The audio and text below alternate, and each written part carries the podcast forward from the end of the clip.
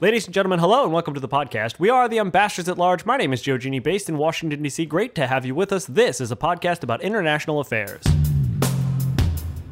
So let's go back briefly to May 2nd, 2011. It's about midnight. I'm in New York, and my roommate comes in just completely stammering, and he's just, he just says, Osama bin Laden is dead. And he wouldn't even tell me anything else. He just kept saying it over and over again.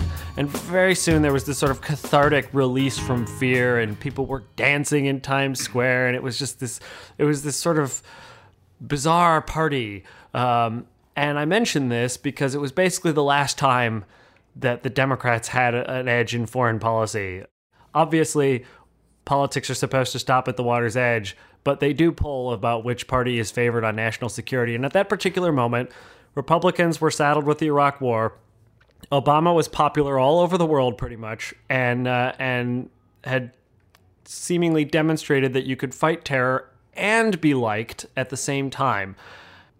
That now increasingly looks like a blip on the radar, where uh, against the standard backdrop of Republicans having a, a decisive, often double digit edge in uh, national security approval ratings by the general public. And uh, my guest today uh, studies this for a living and and wants to fix it. I am delighted to introduce uh, Jim Arkedis. He's the president of 4DPAC and a fellow at the Truman Project. Uh, Jim, welcome to the podcast. Thank you for having me. So perhaps you could explain off the bat uh, what 4DPAC is and what you do. Sure. Uh, we are a multi-candidate uh, independent political action committee. Um, that means uh, we give uh, hard money to uh, candidates for principally House and Senate. Um, we represent kind of the center left foreign policy and national security. And um, we endorse candidates and work with them on messaging and things of that nature. So it's really, I mean, especially today's foreign policy crises are very difficult to to soundbite.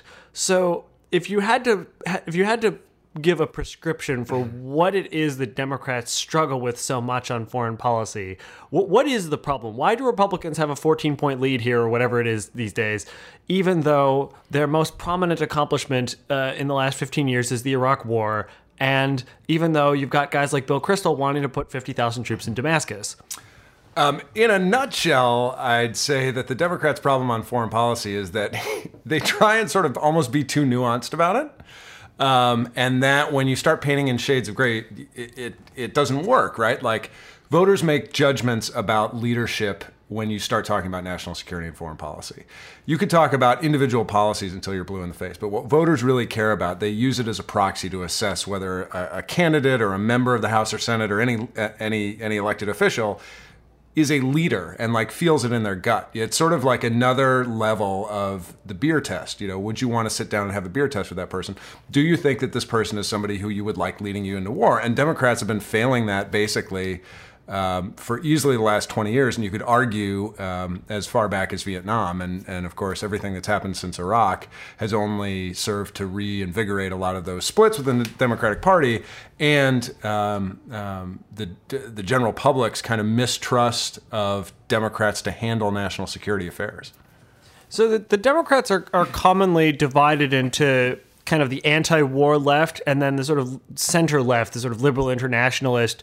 Uh, Truman based uh, d- uh, Democrats. Uh, I think there's actually sort of a third school that uh, Barack Obama, in, to a large extent, belongs to, which is the realist school, which is sort of mu- much, much more difficult to sell to the American public. Because in a way, you're, you're sort of saying we'll advance America's interest, but in another way, it's sort of like it's just it just deeply jibes badly with American values. The idea that that we should advance our that we don't have any special mission that we're just the latest great power and we should try and stay that way because that's what great powers do. And, and uh, I mean, Obama's thing about wanting to get out of Iraq and Afghanistan was basically more than anything that it's basically just not worth the amount of money and lives that we're investing in it to continue being there, not saying, you know, this is immoral, not framing it so much in moral terms, but more in the national interest that's really hard to sell. well, it? I mean, well, not only that, I would actually fundamentally disagree with you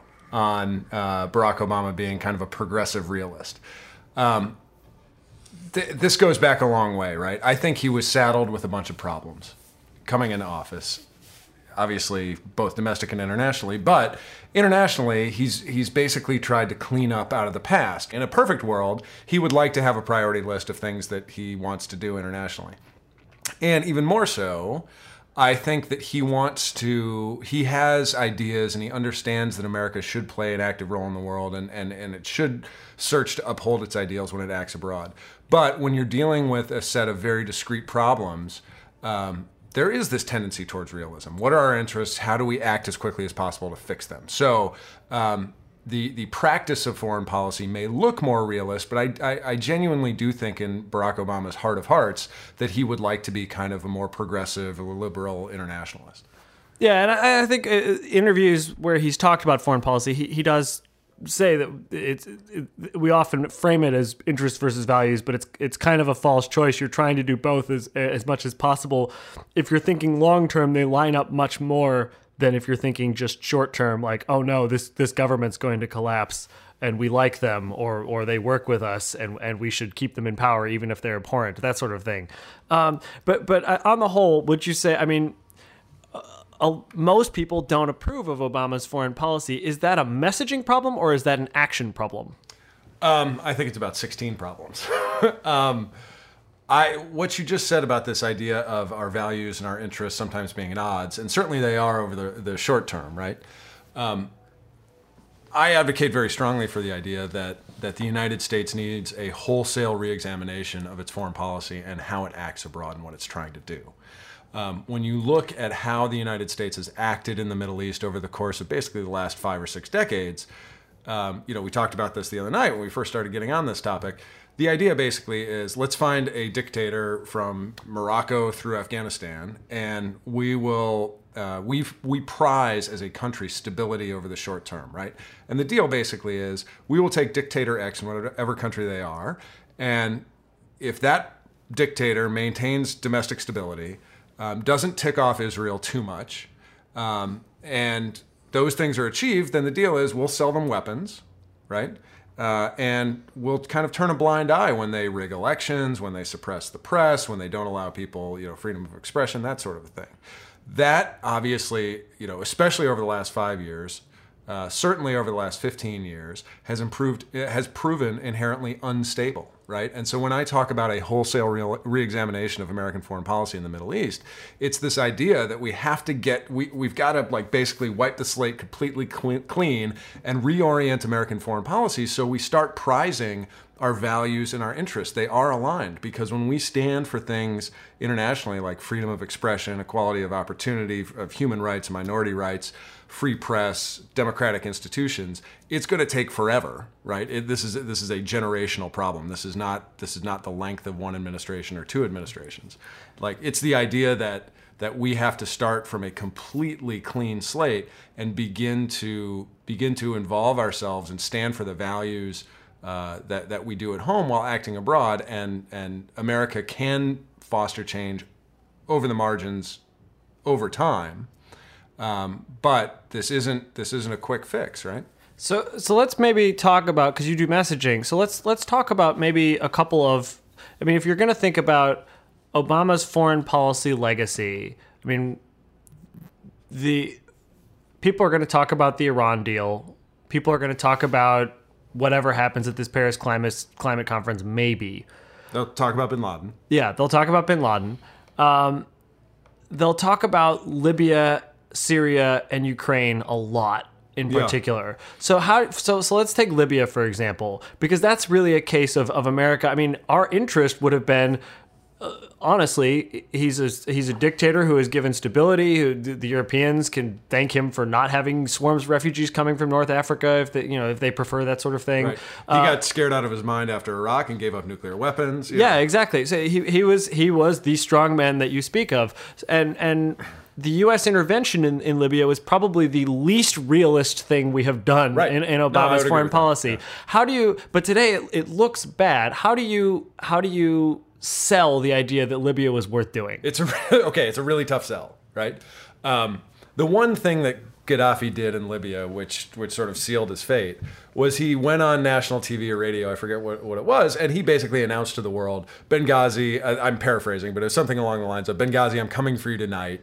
Uh, blood will, the, the streets will run red with your blood, right? Yeah, it was uh, hunting down like rats of house to house, I believe, were, Yeah, was in there somewhere. And so when you when you're a dictator and you make the mistake of announcing that to the international community, you sort of compel the international community to act, right? You look at other dictators throughout the region like Assad, you know, Assad or Putin or, you know, whomever have basically been smart enough to not explicitly state their intentions and compelled international action. So I for one, it, you know, faced with you know hundreds of thousands of deaths in Benghazi, you know, shame on the international community if you're not compelled to act in that circumstance just to protect innocent civilians who don't deserve to die for any reason other than Gaddafi woke up one morning and decided that that, that was part of his civil war plan, right?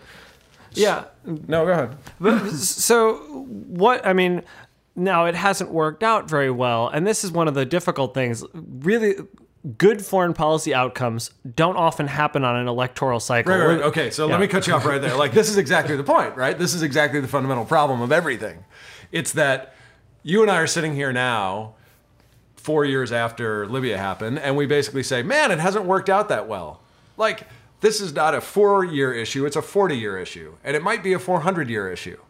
We, when, when we start talking about national security and foreign policy outcomes, we are so accustomed to thinking, okay, it's the problem started on X date, the 24-hour news cycle demands accountability by, you know, Y date, and if we haven't, you know, created a Jeffersonian democracy in Libya by date Y, then it's been a failure and shame on Barack Obama, he should have known better. Like I disagree with that because A, it was a fundamentally good thing to save civilian lives.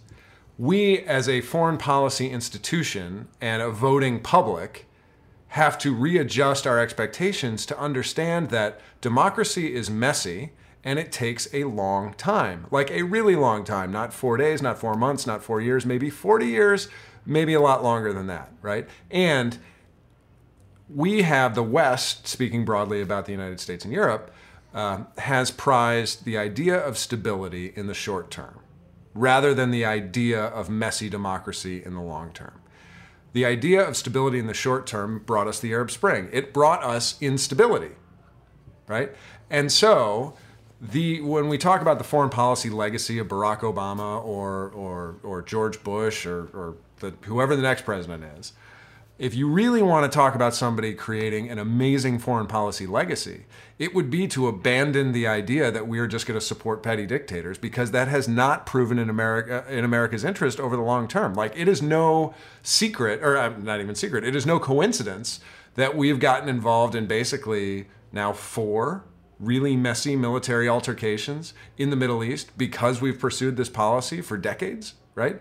And so when we talk about legacies, the the and leadership, the presidential administration, the president that says, you know what, that who recognizes that this hasn't worked, and then turns around and says, you know what, we're going to let the quote unquote bad guys or the guys who don't share all of our values win, and we're going to allow them to fail. And when they fail, we're going to step in, and I mean, not even step in. That's a that's a that's a loaded term, but like we are going to encourage uh, we are going to c- encourage further development from the point of view of our values right? When is the next election? How do we ensure that you know democratic institutions like a free press and electoral commissions and all of that good stuff political parties are vibrant and can realistically compete? And it's not going to be democracy doesn't happen in one election it doesn't happen in two two elections. It happens when there is a long-term expectation of peaceful transfers of power Yeah, and, and where you can you can lose and not lose everything, and, and where there's institutions where you trust that if your opponent gets the presidency, your opponent can't use the government to keep themselves in power forever, and there there isn't the kind of patronage networks like like you see. There's a lot of things that go into this. Now with Libya, it was almost at the time, even though it's turned out badly. Uh, no, stop saying. Okay. Stop talking like it's turned out Let- let me- right? Like even it though- is in the process of turning out. Yeah, exactly. forever. It's like it's like the old thing. Uh, I forget if it was Mao or Deng who apocryphally was in Paris and was asked about the French Revolution and said it's too soon to tell. Right. No, no, no. That, that's it. Yeah, that's exactly it. But yeah, so like Like the French yeah. Revolution finally worked itself out, but it was basically after World Yeah. War II when It- that happened. It took several republics, or possibly Yeah. even after Algeria. It's Right. like yeah, th- Right. No, so so Libya was kind of easy in a way. I mean, it was it was a courageous decision. It was not at all clear what what Obama was going to do, even necessarily what he should do. But I think that he did the right thing, and it, it was it was a little bit easier because you had these this this incredible scene. Egypt had ju- you know Tunisia had just happened. Egypt was happening. Um, Gaddafi was literally threatening to hunt people down, like you said, and his his diplomats bravely defected and asked the Security Council to intervene Right. against their own country. It was really it was a powerful thing of, of an entire country rising up against a me- megalomaniacal dictator. It was really it was really difficult to do anything other than than what he did. What about something like Syria, where it's more like a kind of alien versus predator type fight, or versus Freddy versus Jason versus the Kurds? And there, there are no necessarily good guys. It's sort of the James Baker problem in the Balkans in '91. We don't have a dog in this fight. How do you Well, pitch no. So something? I think a, I think we do have a dog in the fight, and that is the long-term stability of the region. However, that well, long-term stability and and and vibrant democracy and economic. we have no development, we have no dog with Like, guns in the fight. Right, right. There's not, you know, we sure we like the Free Syrian Army or whomever happens to share our ideals at the time, right?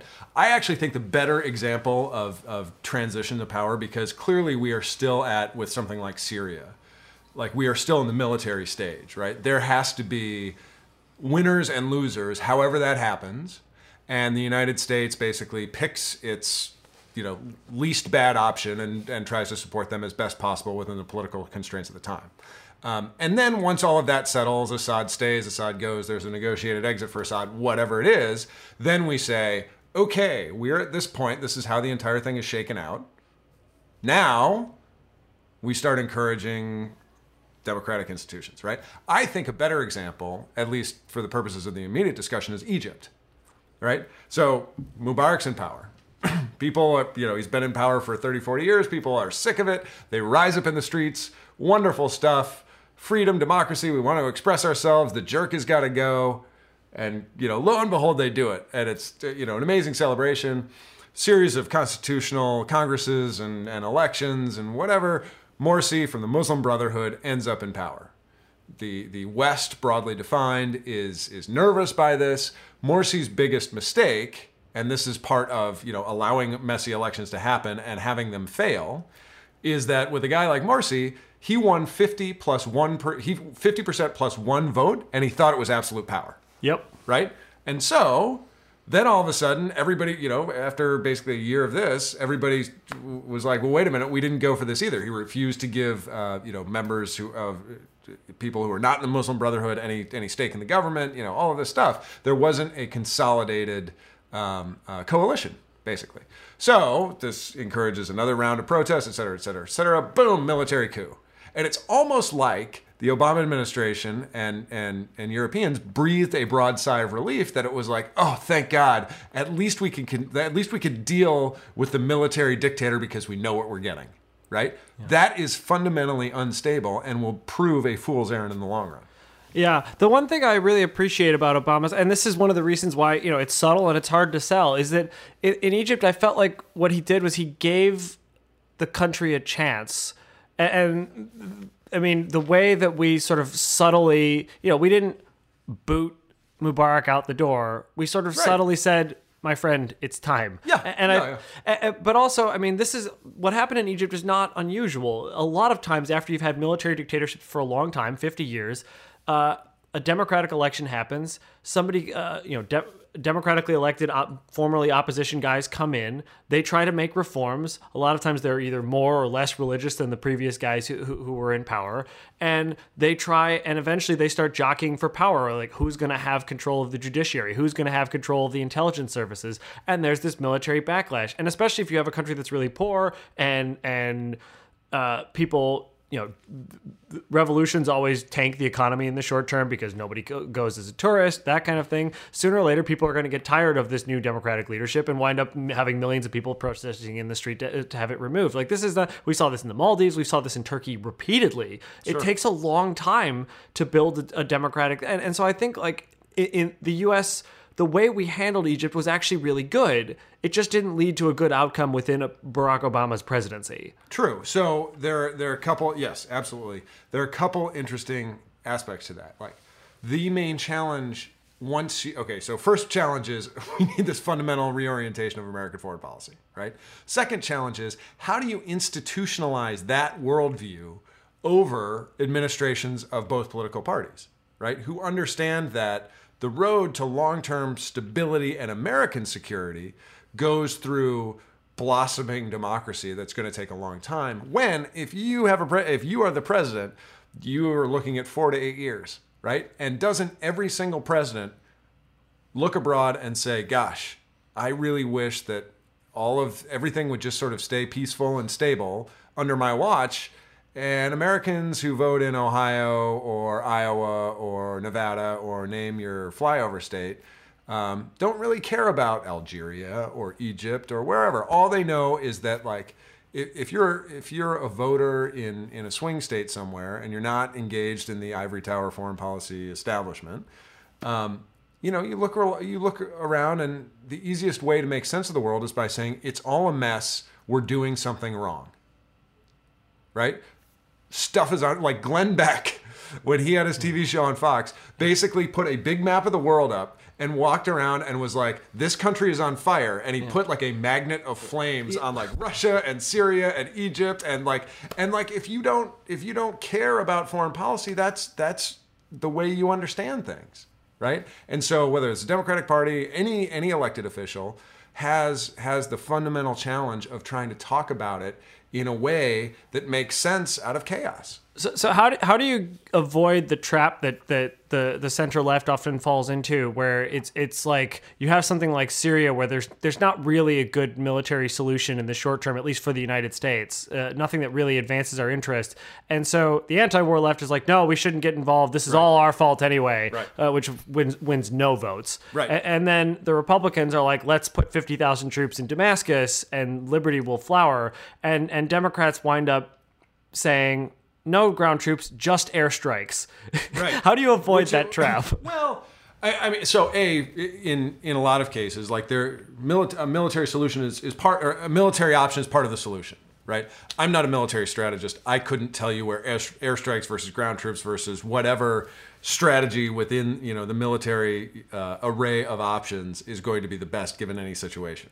But I do know that on the far left, you know, we're left with a situation where um, the prevailing the prevailing frame of mind is because we did we the Americans did the wrong thing in Iraq means that we should stick our heads in the sand and do nothing anywhere else, right? And that is wrong, right? So the way I message it is you lead with the idea that our values are our interests, right? We why would we stand for anything other than our core values and what it means to be the United States of America when we act abroad, right? Why would we allow these companies or these companies, these countries to be basically fundamentally unstable by propping up dictators that people hate? Right? And so when we start realizing at, at home, and sometimes we do a bad job of it at home too, but the amazing power of the United States is that we have these discussions and correct our faults over time. Look, look no further than Barack Obama's election to say that that was basically a fundamental rejection of Iraq, right? So when we say we should stand for equality of opportunity, uh, freedom of expression, uh, equal access to the ballot box, uh, the the idea that everybody gets a fair shake and, and has the opportunity to make a good life for themselves, why would we stand for anything else abroad, right? Being a great power is kind of like it's it's it's like the old Google saying "Don't be evil." We're the, we're the least evil great power of all time, and and and we've we've created this international sovereign order that is basically almost unprecedented in human history. The idea that states are independent, that they're sovereign, that they get to that they get to govern themselves, and that people should be represented in them, and that there should be a universal covenant of, of human values that that is spread the world over. Uh, these these are powerful ideas, and they're very different than almost every great power that preceded us that, that governed based on empire. And it's something to be sort of proud of and and, and embrace.